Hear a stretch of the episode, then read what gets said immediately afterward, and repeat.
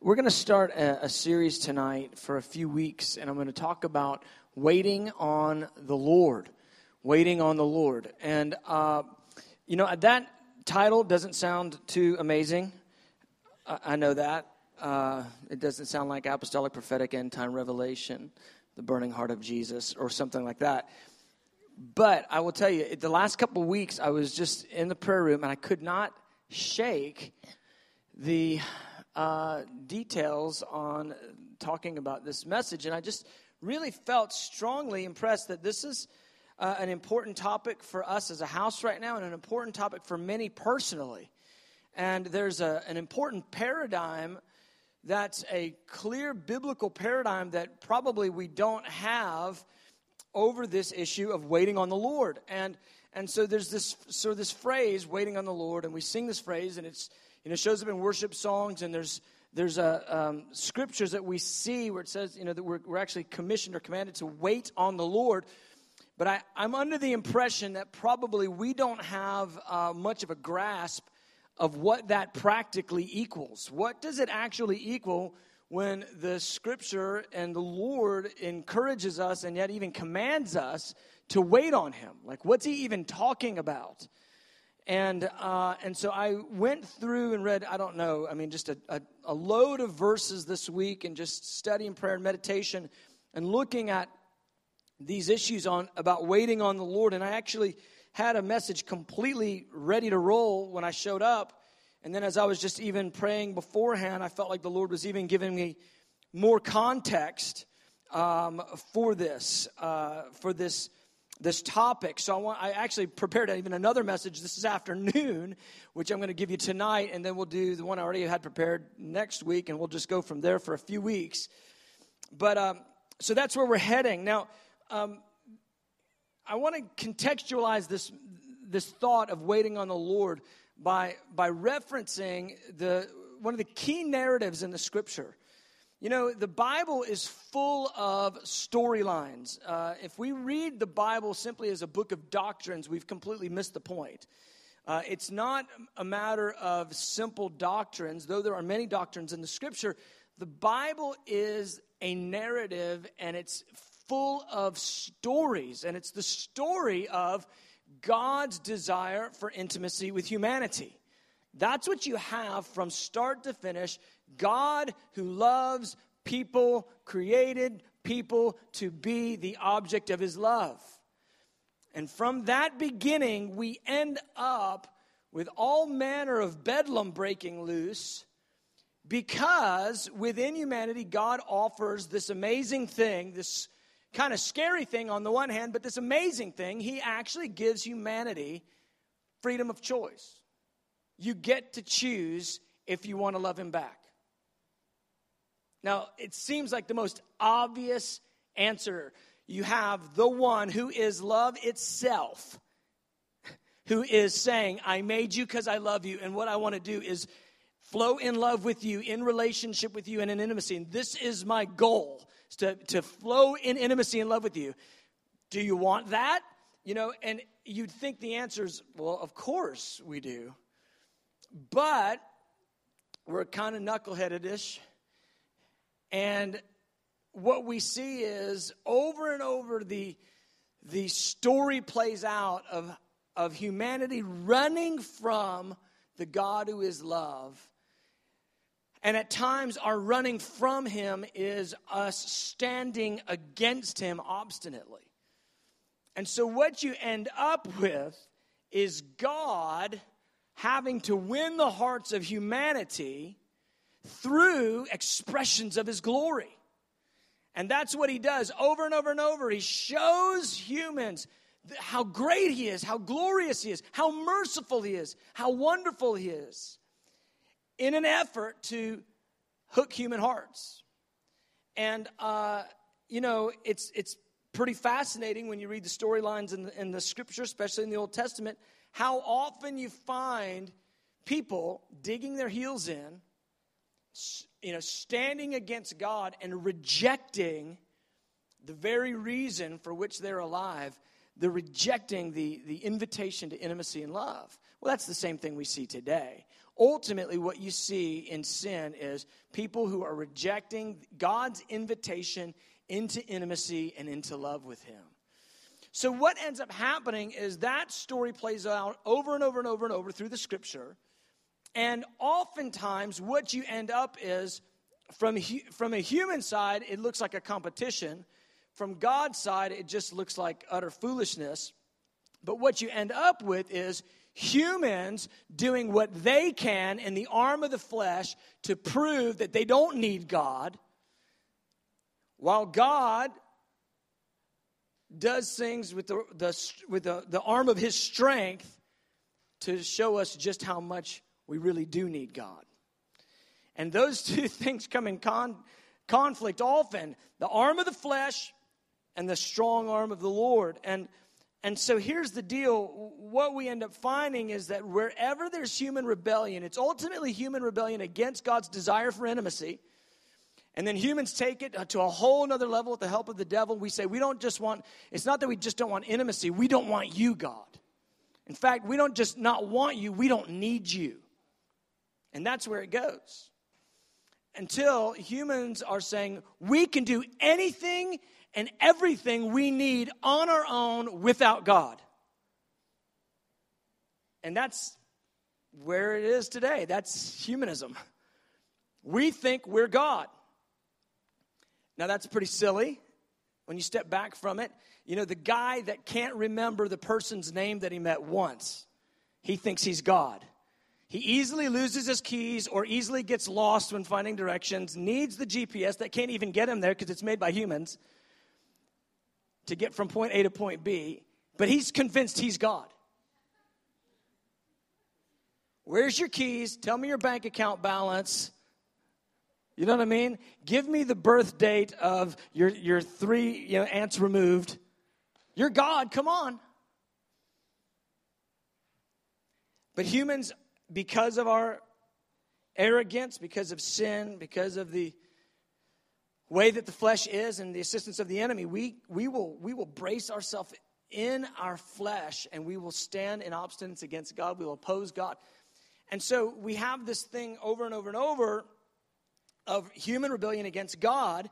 And really, it's the arm of the flesh against the arm of the Lord. And I was just thinking through the, the multiple storylines in the scripture of the arm of the flesh against the arm of the Lord. You know, I was uh, the one that just I don't know why this one always it, it, makes me laugh and makes me tremble, but it's just one of those that just always sticks with me. It's it's Korah's rebellion. You know, Korah, uh, Korah stands against Moses. Korah says, "Hey, hey, listen, we don't like how God's been using you, Moses. You think you're, you know, this special prophet. Well, guess what? We're all prophets, and so uh, we'll prove it. We can prophesy too."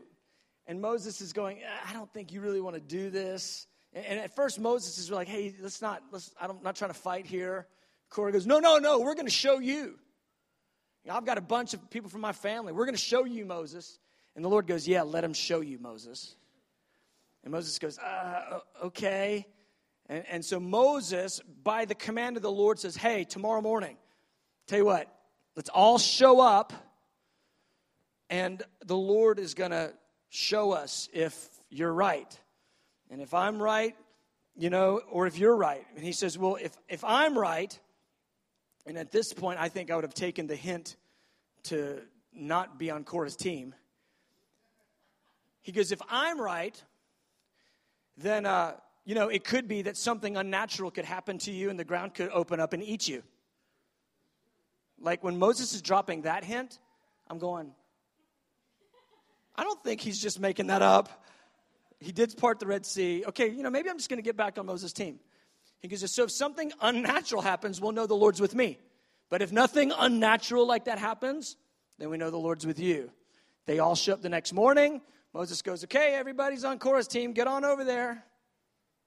Strong arm of the flesh. Yeah, yeah, yeah. We're, we're against you, Moses. We don't like how God's leading through you. We've got a plan. We're all prophets too. Okay, everybody back away from Korah.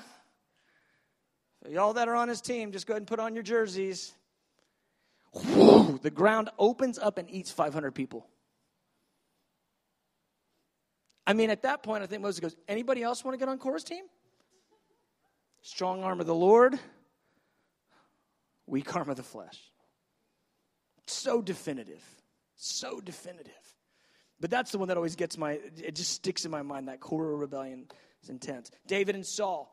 David is the psalmist of wait on the Lord. He, he says, wait on the Lord, wait on the Lord, wait on the Lord over and over and over.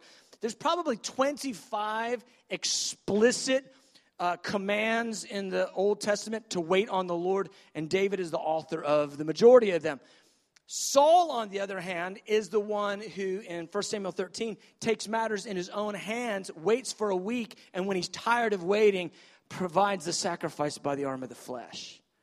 And it's the very thing that causes him the kingdom. Again, the, the, the issues of, rebel, of rebellion are, tend to be the arm of the Lord versus the arm of the flesh. And then you have Israel. And if you if you follow God's narrative with Israel over and over and over and over, the storyline is simply this. God saying, "Israel, listen to me, wait on me, obey me, and I will bless you." If you'll just wait, listen, obey, there will be a blessing. And Israel goes, mm, "Now we want to do it our way." And throughout the entire Old Testament, what you have is the Lord trying to rein Israel in from trying to do things her own way.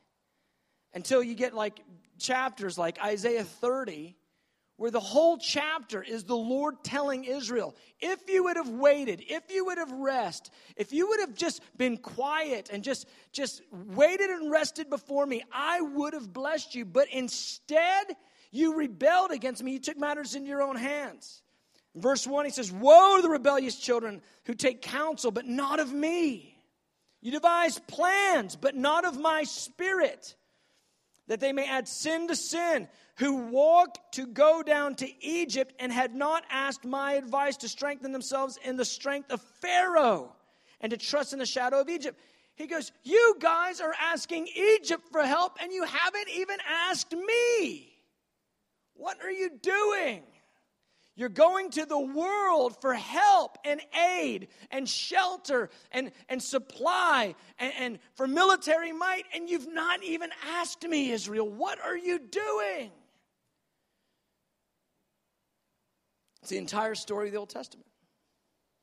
Israel not trusting, not waiting on the Lord, and instead looking to human means. Well, it's the way the thing's going to end. The end of the age storyline is about the arm of the flesh and the arm of the Lord. And ultimately, humans will, they will uh, side with their best choice that they can come up with. They will find a leader that's perfectly the opposite. He's the antithesis of Jesus, he's Antichrist. He is going to be 100% the strength of the flesh with a bunch of demonic anointing. And the scripture tells us the Lord will slay him with the breath of his mouth.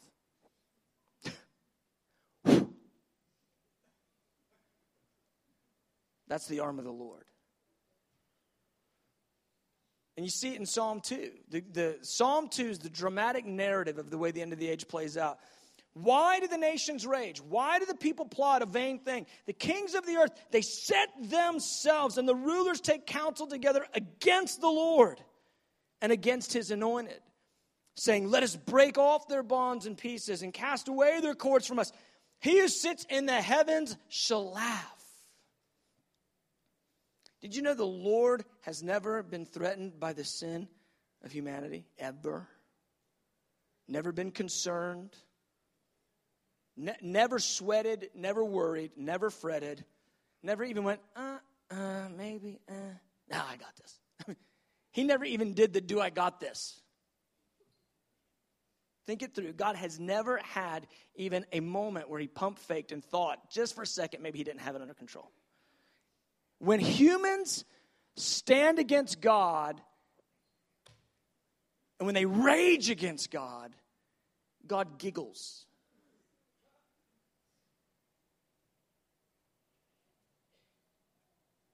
He who sits in the heavens shall laugh.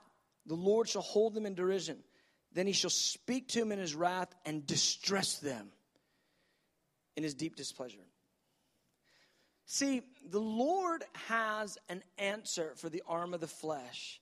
It's the arm of the Lord. And 100 times out of 100 times, God wins 100 times. God's ways prevail 100 times out of 100 times. 100 times out of 100 times, human flesh fails, and God is shown to be wise, powerful, benevolent, perfect, and victorious every time. Now, here's the thing with us, though. You're going, okay, what are we talking about? We're talking about waiting on the Lord.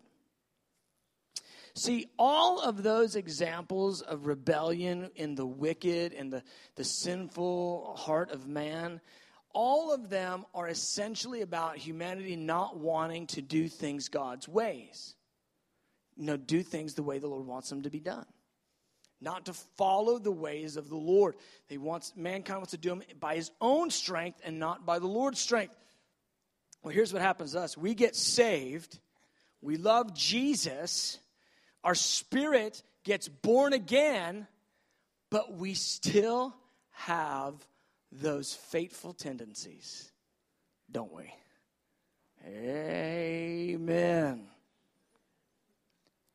And the thing about it is, the very struggle that God has with wicked humanity is still the same struggle that He has with us after we get born again, He's just having to renew us and having to train us and having to get us into agreement with His ways.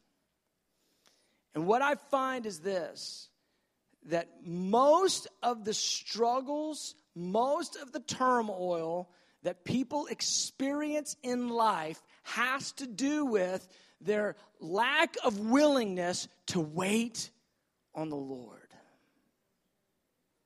Because they imagine they can get her done. They think they can get it done themselves instead of holding on, waiting, hearing, obeying, and then sometimes it's waiting, hearing, and obeying. See, what we want is we want waiting, hearing, obeying, blessing. 30 seconds flat. Come on, go, God, give it to me. Lord, I waited, I heard, I did what you said. I'm ready. Bless me. Most of the time, it's not wait, hear, obey, bless. It's wait, hear, obey, wait. Hear, obey, wait, hear, obey. Wait, wait, wait, wait. Trying to hear, trying to hear, trying to hear, trying to hear. Wait, wait, wait, wait, wait, wait, wait. I think I might have heard. I'm going to try to obey what I think I heard. It's mostly like that. And then all of a sudden it'll be like blessing, blessing, blessing, blessing. Getting blessed everywhere all this stuff is happening that there's no way I could have made happen myself if I had worked it all out in the flesh. But basically, I had to wait and wait until I looked like a fool, until I, my flesh was on fire, until it was awkward. Everybody was looking at me going, What's your problem? I'm sitting here waiting, waiting. What are you doing? I'm waiting on the Lord. Man, you look like a freak. I know, but I, I'm just trying to hear God. And then, bam, he does boom, boom, boom, boom. All these things that line up and start falling into place. And you go, Man, there's no way I could have made all that happen by myself if I I'd worked the entire time.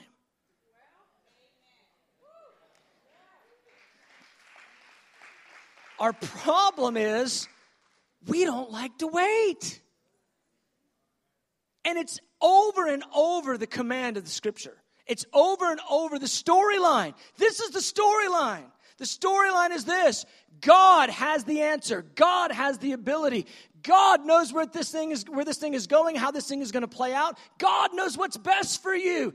You don't have the answer. You don't know where this thing is going. You don't know how this thing is going to play out and you don't know what's best for you. What are you doing trying to get it done in your own strength? Am I communicating? I know.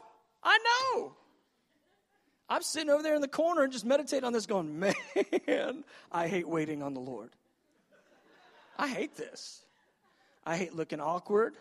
I hate my flesh on fire, there's a hundred things I could be doing right now. I could get so many things done if I just go do something. God goes, No, no, no, no. Little buddy, sit down.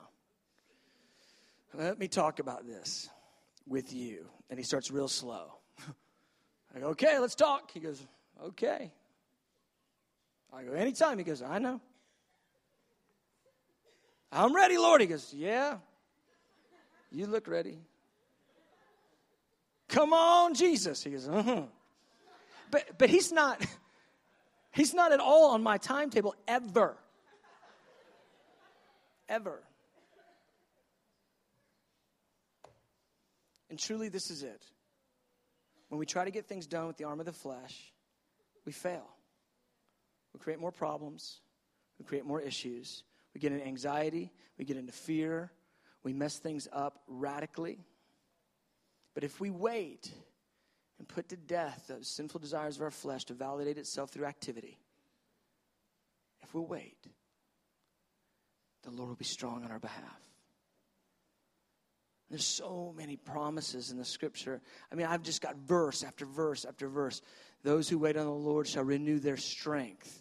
I was thinking about it today, and I never thought about this before, but probably the reason that they're going to renew their strength if they wait on the Lord is because they've been running around like a chicken with their head cut off, and what they need to do is sit down and catch their breath, and they'll renew their strength.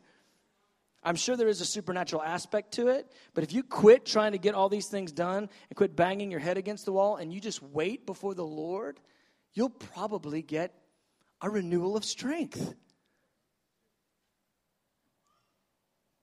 There's so many promises about waiting.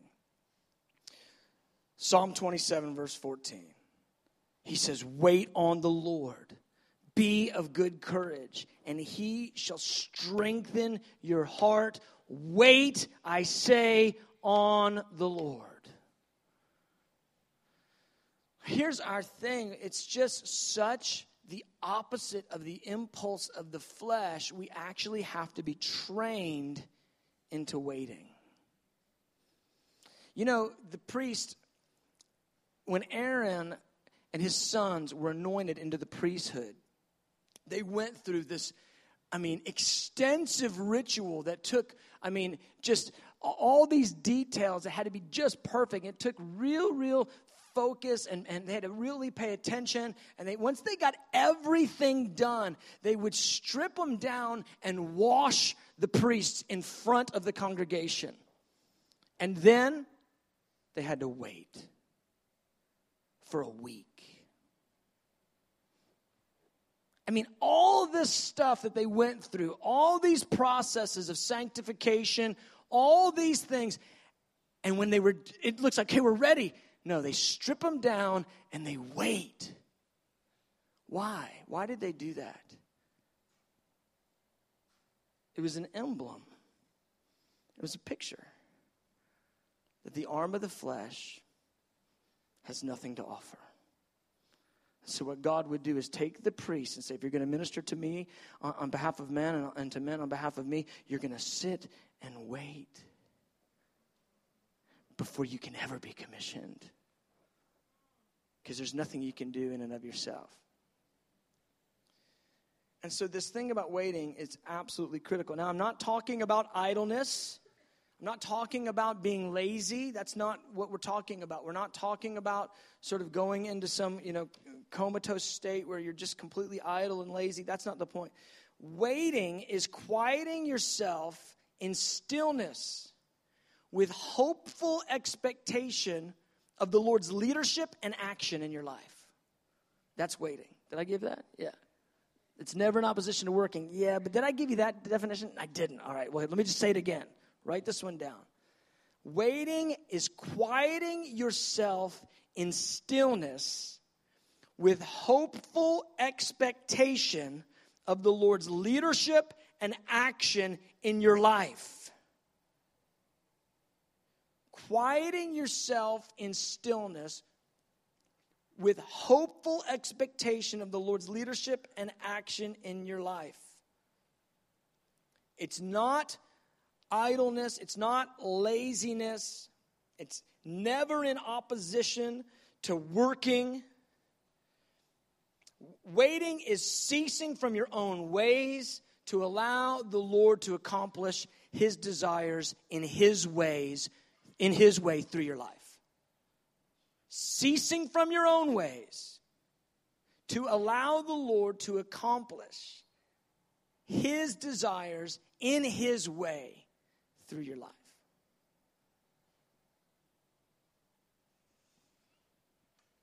That, my friends, that is the crux of what this Christian journey is about.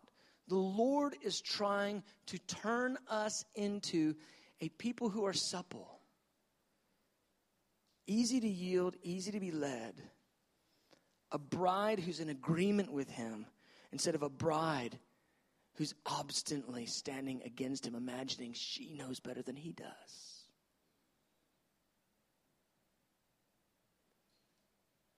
Wait on the Lord.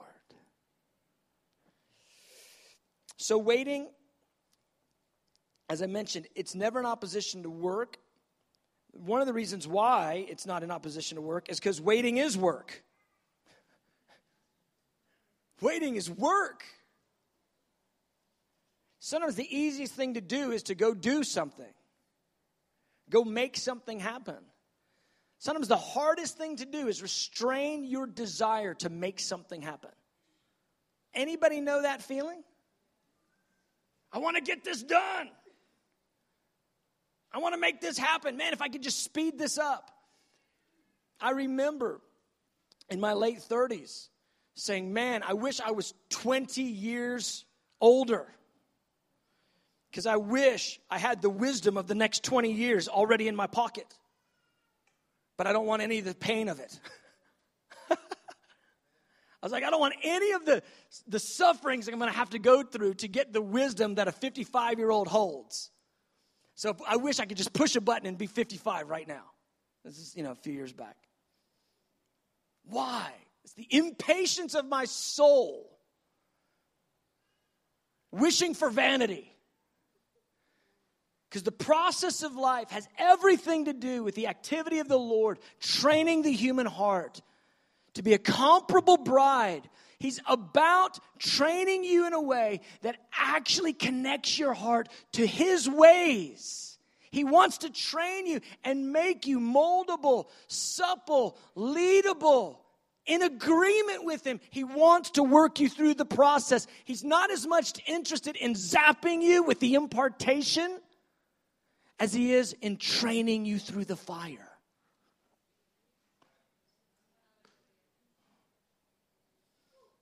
Because what we really would like is for me to give an altar call and me promise a, an impartation of anointed waiting that brings wisdom. It's not going to happen. There is a burn to the flesh, a required, necessary burn to the flesh that is it's implicit and in the walk with Christ that we have to go through this this thing of walking out and working out our salvation and the entirety of it is a waiting process. I'm I'm blown away when I talk to saints, senior saints who are so far beyond me in the Lord and have so much more experience and then they'll say something to me like, "Yeah, I was just, you know, talking to the Lord and He's really just convicting me over this area and that area. And I'll look at I'll look at these saints who are 30 and 40 years my elder and, and been in the Lord, you know, 60 years. And I just I go, He's convicting you? Like what could you possibly do wrong, be doing wrong? Well, I just have this area, you know, just not really sanctified. God's just working it out of me. And I just I go, I, I, I try to be encouraging, oh, that's so good. And I walk away, I go, oh, it never ends. It never ends. It's, it's not going to end anytime soon. Entirety of this life, it's about waiting. I've just watched this, you know, the last 10 years being in the prayer room. So, before I got introduced to the prayer room, I did a lot of ministry. A lot of ministry we were working 70, 80 hours a week. I mean, on average, 70, 80 hours a week, running and gunning, doing ministry morning, evening, night, just kept it burning at both ends. And we got a lot of things done. At least, you know, ministry wise, we got a lot of things done.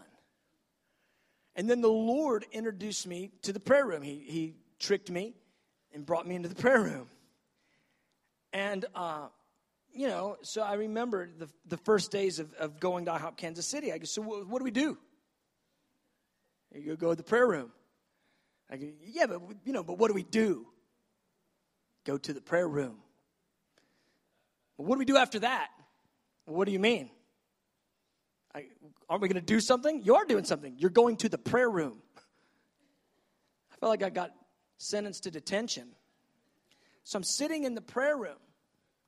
And I remember my first few days, and I was like, man, this is awesome. The presence of the Lord is so good. Like, oh, man, I'm just encountering the Lord. It's so rich. I look up, I'm like, man, I've, I've had to have been here about six hours. 20 minutes. 20. It's really 19 minutes. Oh my gosh. Okay, I'm just gonna I'm just gonna really lean in in prayer now. Just pray everything on my heart, every verse I could think of. Look back up. 35 minutes in. I'm supposed to be there like 12 hours that day. and then the next 11 hours were just horrifying. As I came to the end of every, my, my, my entire spirituality was summed up in 45 minutes.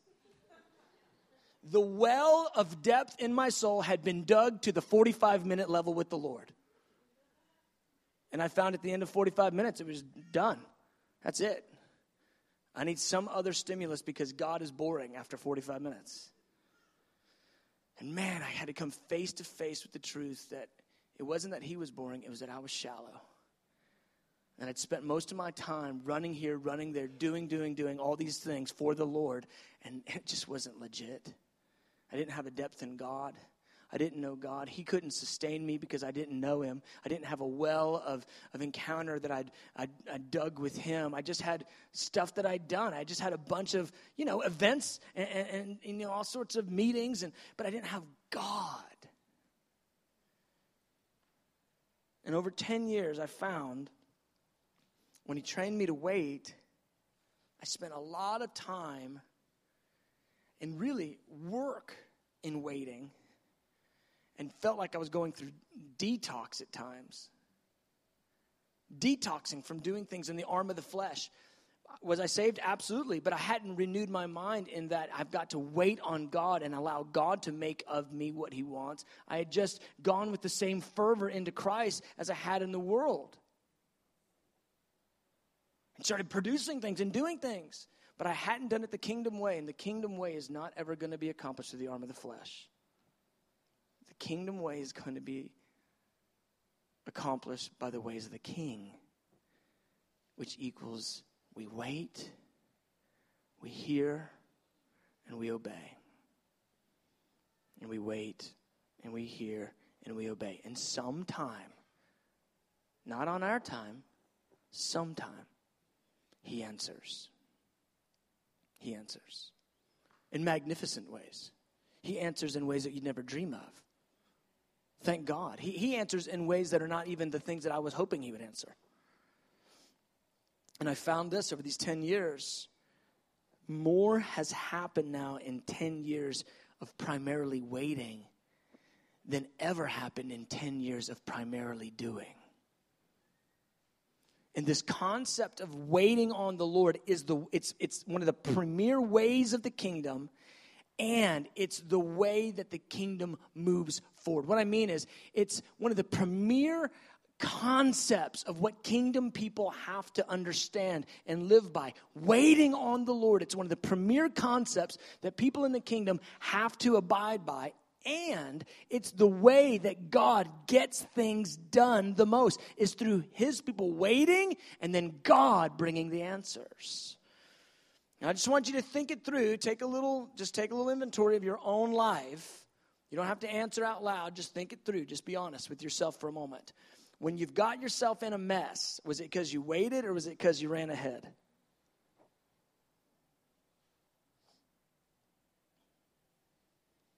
it's rarely because we've waited on the Lord. I'm not talking about you went into inactivity. There's a whole different thing about laziness and inactivity. I'm talking about waiting on the Lord. Waiting on the Lord has to do with inquiring, it has to do with listening. Every time, uh, except for two in the New Testament, in the New King James, it's eagerly waiting. Eagerly waiting. Not impatiently waiting, eagerly waiting. Just think it through. When you've gotten yourself in a mess, has it mostly been because you were waiting on the Lord or because you ran ahead in your own strength?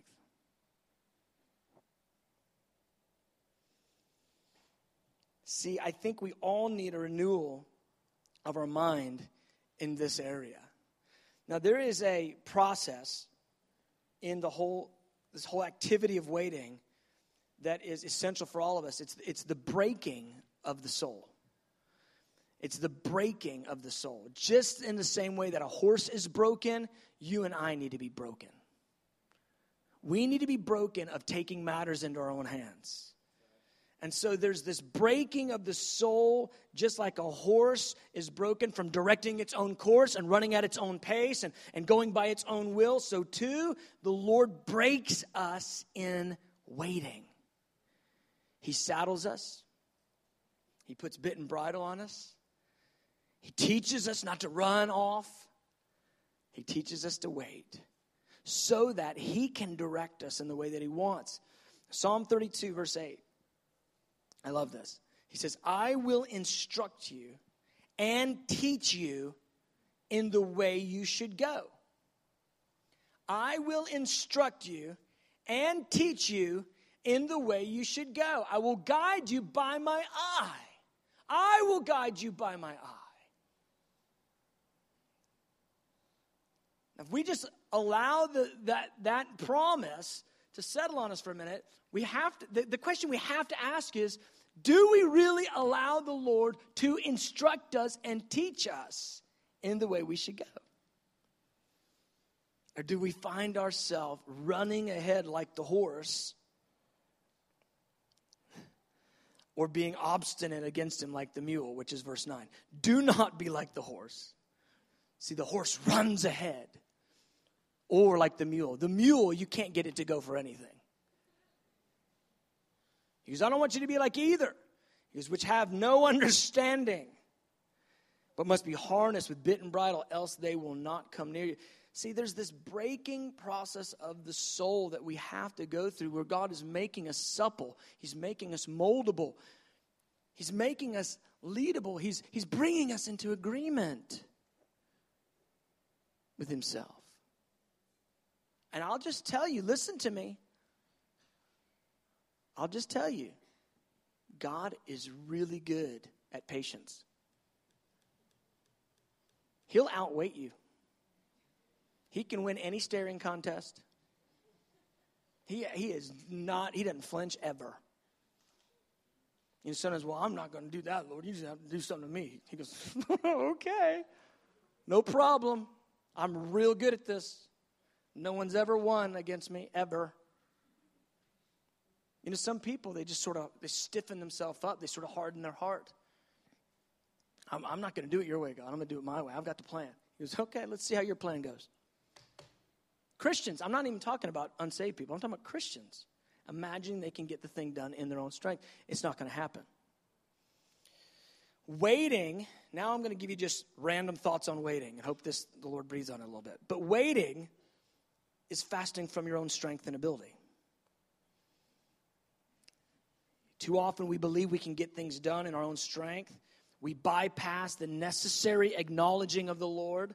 We act in our own strength rather than waiting on the Lord to show himself strong. Waiting is fasting your own strength. That's what waiting is. It's fasting your own strength. Proverbs 3 5, you know it, but let's really know it. Trust in the Lord with all your heart. All your heart. Lean not to your own understanding. In all your ways, acknowledge him, and he'll direct your paths. I think about Israel going to Egypt and leaning on Egypt for all their necessities. And I look at the church and I go, oh my goodness, are we just going to the world to find out the ways of the kingdom? Like so often the church goes, well, how's it going in the world? Let's go ahead and borrow that and make that our ways. Beloved, beloved, his ways are not our ways. There's a different way this thing is supposed to go. I promise you. I promise you. At the end of the deal, no human will be able to say, man, we did an awesome job. It will be, if it had not been the Lord who was on our side, men would have risen up against us and we, they would have swallowed us up if it had not been the Lord who was on our side. There is not going to be one person strutting Nobody is going to come out of this at the end of the age when this thing all, when we all go through the fire of the great tribulation at the end of the age, no one's going to come out and go, man, you were awesome. Man, that guy was awesome. No, there are not going to be any superstar preachers, no mega ministries. That's going away, gang. Why? Because the fire is going to hit all of it. There will be one star. It will be Jesus. And we will be going, Thank you for grace. Thank you for grace. Thank you for grace. And here's the thing over and over, there's multiple verses where he deals with the issue of waiting on the Lord at the end of the age. The critical issue for the church at the end of the age waiting on the Lord.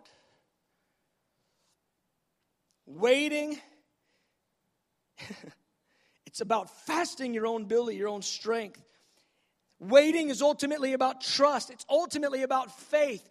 I'm going to have to get into this later. But Hebrews, just write it down Hebrews 3 and 4. Hebrews 3 and 4. The issue is the rebellion of Israel, the fact that they wouldn't wait on the Lord and obey God, and their unbelief that brought them into judgment. The issue is this they wouldn't wait. The word he uses is rest.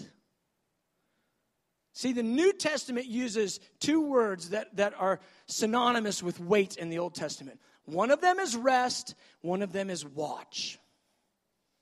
When you see wait in the Old Testament, like when it says wait on the Lord, the New Testament uses watch and it uses rest. King James Version uses tarry. It's all the same thing. And there's this required entering in. See, remember Hebrews 4. He goes, Enter into rest and cease from your works, just as God did from his.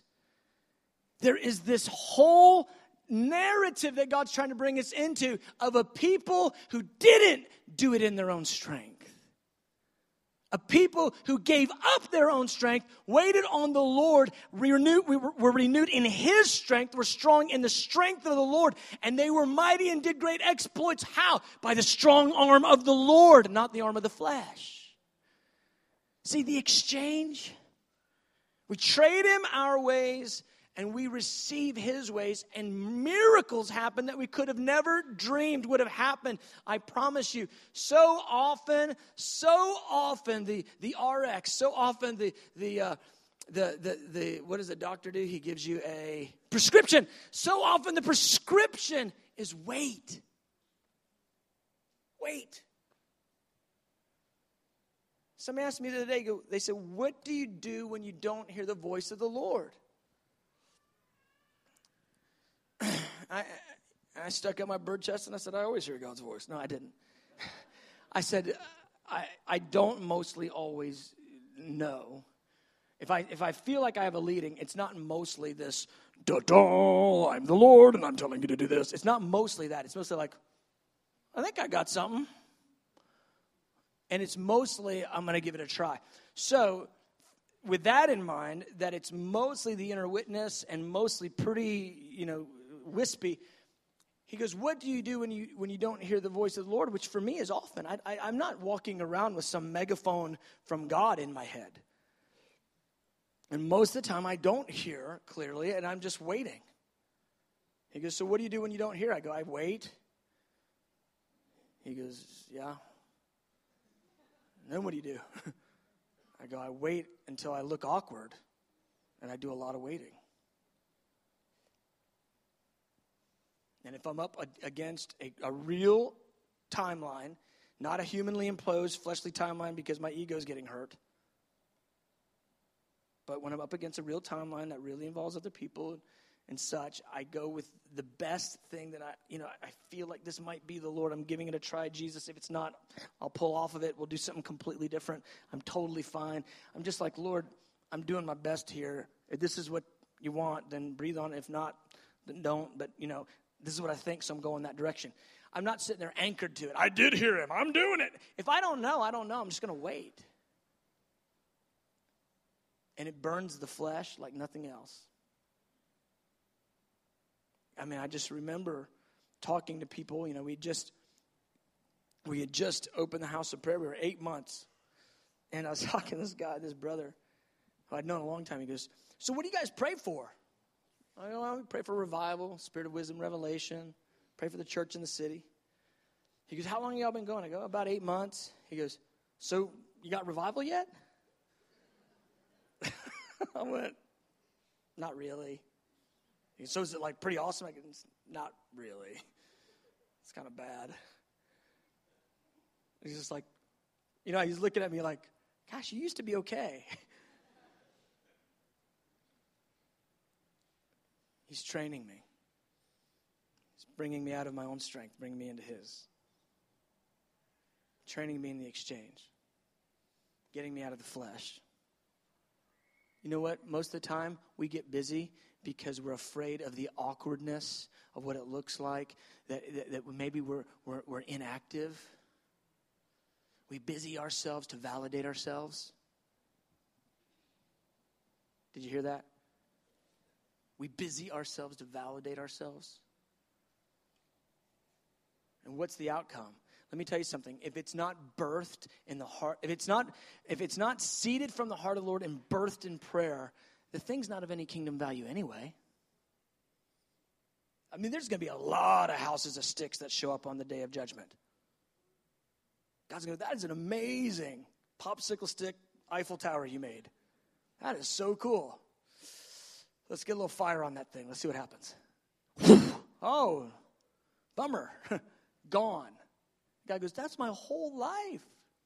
He goes, Yeah, awesome for the flesh. It looked good to everybody, but it didn't have any of my ways on it because you wouldn't wait. You had to do it in your own strength. You had to get credit. And you had to look good before men. And you did it for the praise of people and not me. And it was huge before people, but man, when it stood the fire and the test of my standard, was it birthed in the heart of the Lord? Was it, was it birthed in the place of waiting on me through prayer? When the fire touched it, it turned into ash. That conversation is going to be repeated over and over and over, beloved. At the judgment seat, he's going to go, he's going to go, You're saved, son. You're saved, daughter. Come on in. But there's your there's your works. There's your reward. So much of that is due to the uh, resistance we have to waiting on the Lord. Waiting on the Lord. Think about Saul. I put myself in Saul's shoes and I go, oh, as much as I want to have a heart like David, I think, oh man, I think I'm a lot more like Saul than I want to admit. Let's just be honest. Samuel the prophet says, wait seven days and I'll be there. You wait seven days, the Philistines are breathing down on you, the people start scattering. And I mean, you just gotta, you know, you just gotta kill a sheep and burn it up. Like, okay, so we're waiting on Samuel. Okay, the Philistines are about to take us out. Everybody's leaving. We're not gonna be able to fight. I just put myself in his shoes. I go, what, I, what would I do? There's many days I would have done the sacrifice just like Saul did.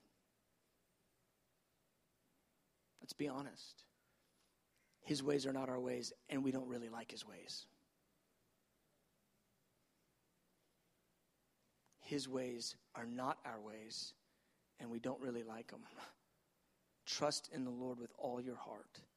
Lean not to your own understanding, and I'll add in parentheses, or the ways of Egypt. In all your ways, acknowledge Him. Acknowledge Him, and He'll direct your paths.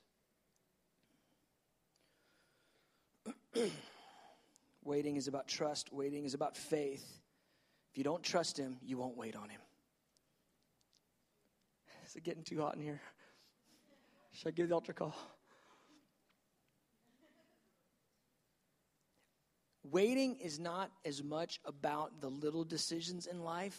It's never, never about obeying the Bible. You don't have to wait to obey the Bible. You've got the explicit commands in Scripture. You can always obey the commands of Scripture. You don't have to wait for that. Waiting is much more about the produce of your life over the long haul. It's not as much about the little decisions, though it, it, matters. Ask Him in the little decisions. But it's much more about what'd you do? Over the long haul, what'd you do? Did you busy yourself with a bunch of activity to validate your existence, or did you wait on the Lord? And I found this, and I'm still, I'm still a young man, but I'm, I'm finding this nugget of wisdom, and it's, it's becoming more and more precious to me. The more I wait, the more He does. And, and here's the thing when God does stuff through my waiting, it's like impossible for me to take any credit. I was talking to somebody about all of our missionaries in the 1040 window, and they go, Man, how does that make you feel? I go, I don't feel like I did anything. they go, well, No, come on. Now it's like a dream come true. I go, I mean, it's awesome. I'm so excited for them, and they're stepping into some God stuff in their own destinies. It's beautiful. I love it. I love that people are hearing the gospel. It excites me. Those things are good, but I don't feel like I did anything. I just you know, cheered for him and waited. See, when you wait, it's not the, the strength of your flesh that's getting anything done, it's the strength of the arm of the Lord. And things pop into place supernaturally that you could never have worked out. Just watch him directing the orchestra of human, human affairs.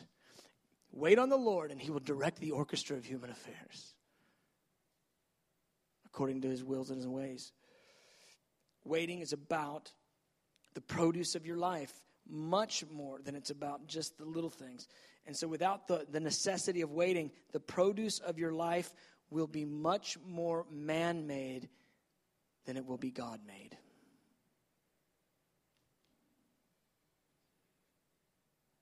I've said it a bunch, but I'll just end with this. He wants a people who are supple, moldable, malleable. He wants soft clay that he can work with. He doesn't want rigid, hard, obstinate, I'll get it done myself. He doesn't want any self made bride.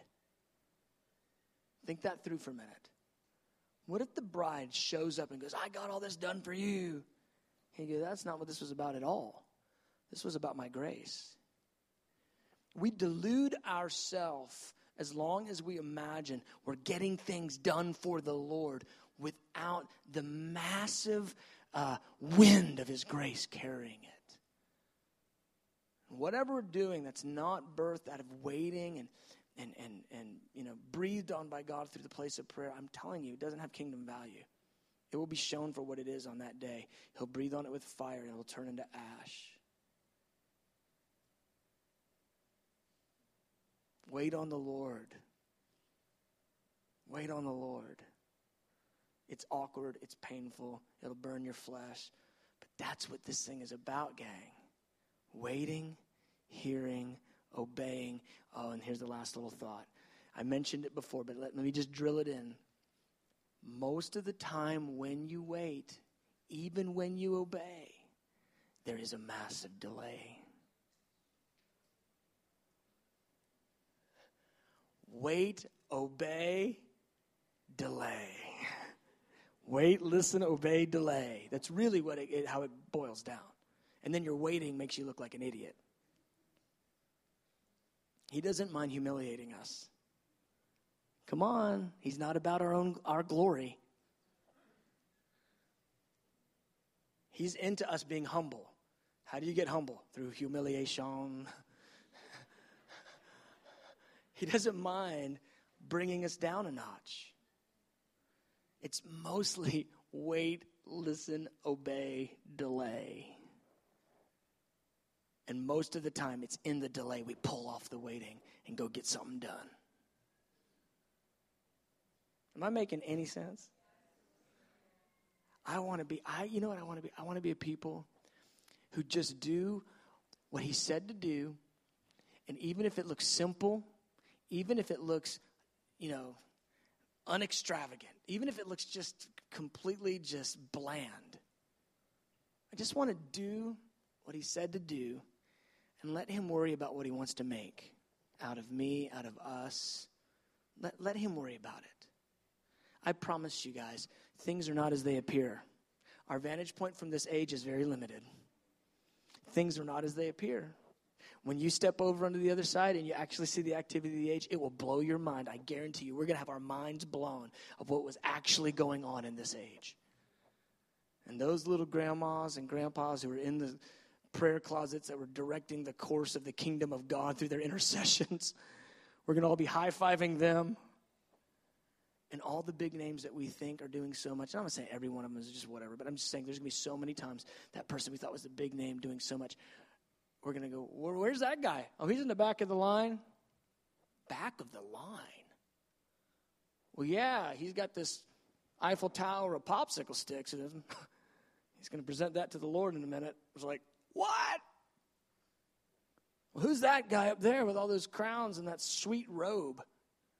Oh, that's, that's, you know, Joe. Who's Joe? Well, he was an intercessor for like 80 years. Really? What, what church? Well, is this a small house church over in the Philippines? What? How many people are in their church? 12. He took out the garbage every day, too. Joe, the garbage man intercessor, shining like the sun in his strength, like the glory of Jesus. What did he do most of his life? He waited on the Lord.